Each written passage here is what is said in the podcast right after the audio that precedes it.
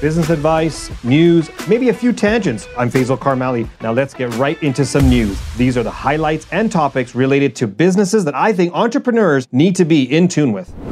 Do you know who the best soccer player in the world is?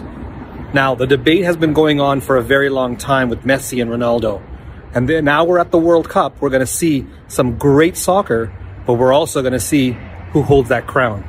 I'm really interested to hear your feedback on this because the popularity versus skill sometimes is different. Maybe one's not the best purely on skill, but's the most popular. Maybe one is really skillful and not popular and therefore not the best. What's your opinion? Who is it? Messi? Ronaldo? Let me know.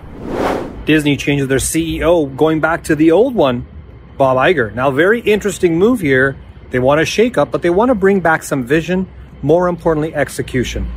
Most CEOs or leaders or business owners, entrepreneurs are basically hired or brought on board because of their vision.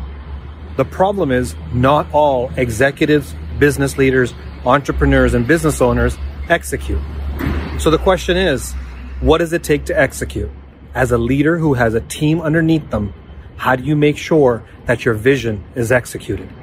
Give me your top two or three ideas on how to execute your vision. So it looks like Canadians are not going to be spending as much as they have been prior to the pandemic.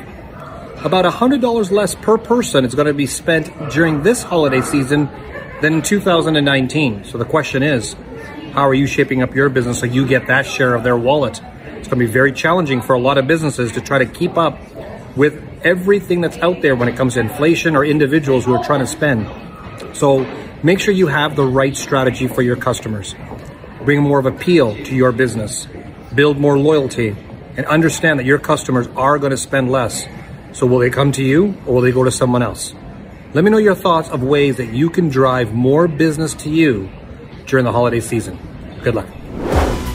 That's a wrap on this week's podcast. Thank you for listening. Make sure you follow me on social media at Faisal Karmali and send me any thoughts or tips you have that you think our business community needs to hear.